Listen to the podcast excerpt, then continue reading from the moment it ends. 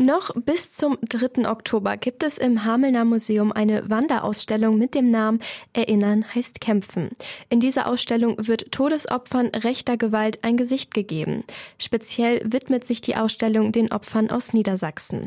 Christoph Huppert hat sich mit Friederike Wansing über die Ausstellung unterhalten. Sie sind Projektkoordinatorin der Wanderausstellung. Was sind denn genau die Inhalte und die Themenstellung dieser Ausstellung?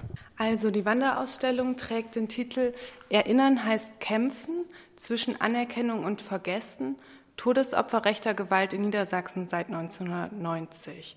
Und äh, der Titel ist zugegebenermaßen ziemlich sperrig, aber er bildet den Inhalt ganz gut ab. Das Thema der Ausstellung ist nämlich also tödliche rechte Gewalt.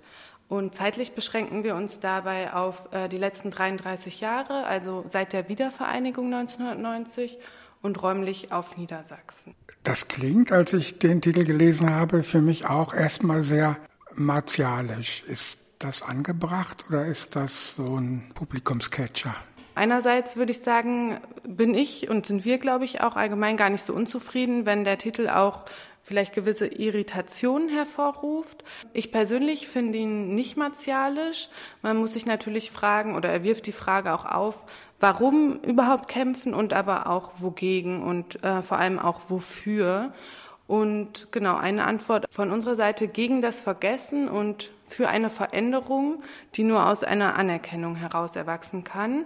Für eine solche wollen wir einen Beitrag mit der Ausstellung leisten. Das Ganze ordnet sich ein in das, was man äh, Erinnerungskultur nennt. Da hat es ja in den letzten Jahrzehnten einen großen Wandel gegeben. Wie ist denn Ihre Einschätzung des Stellenwertes äh, der Erinnerungskultur im Augenblick und vor allem, was folgt für Sie daraus? Also natürlich ist Erinnerungskultur ein sehr weiter Begriff und wird ja zum Teil auch häufig auf die Zeit des Nationalsozialismus bezogen. Wir gucken jetzt ja hier auf einen anderen Zeitraum mit der Ausstellung und haben, wie gesagt, auch wieder in Bezug nehmend auf den Titel zwei verschiedene Befunde oder eine Spannbreite. Also das Spannungsfeld ähm, ist wirklich zwischen dieser Anerkennung, die es gibt zum Beispiel, also zwei der mindestens zehn Todesopfer in Niedersachsen, von denen wir wissen, sind zum Beispiel auch staatlich als solche anerkannt.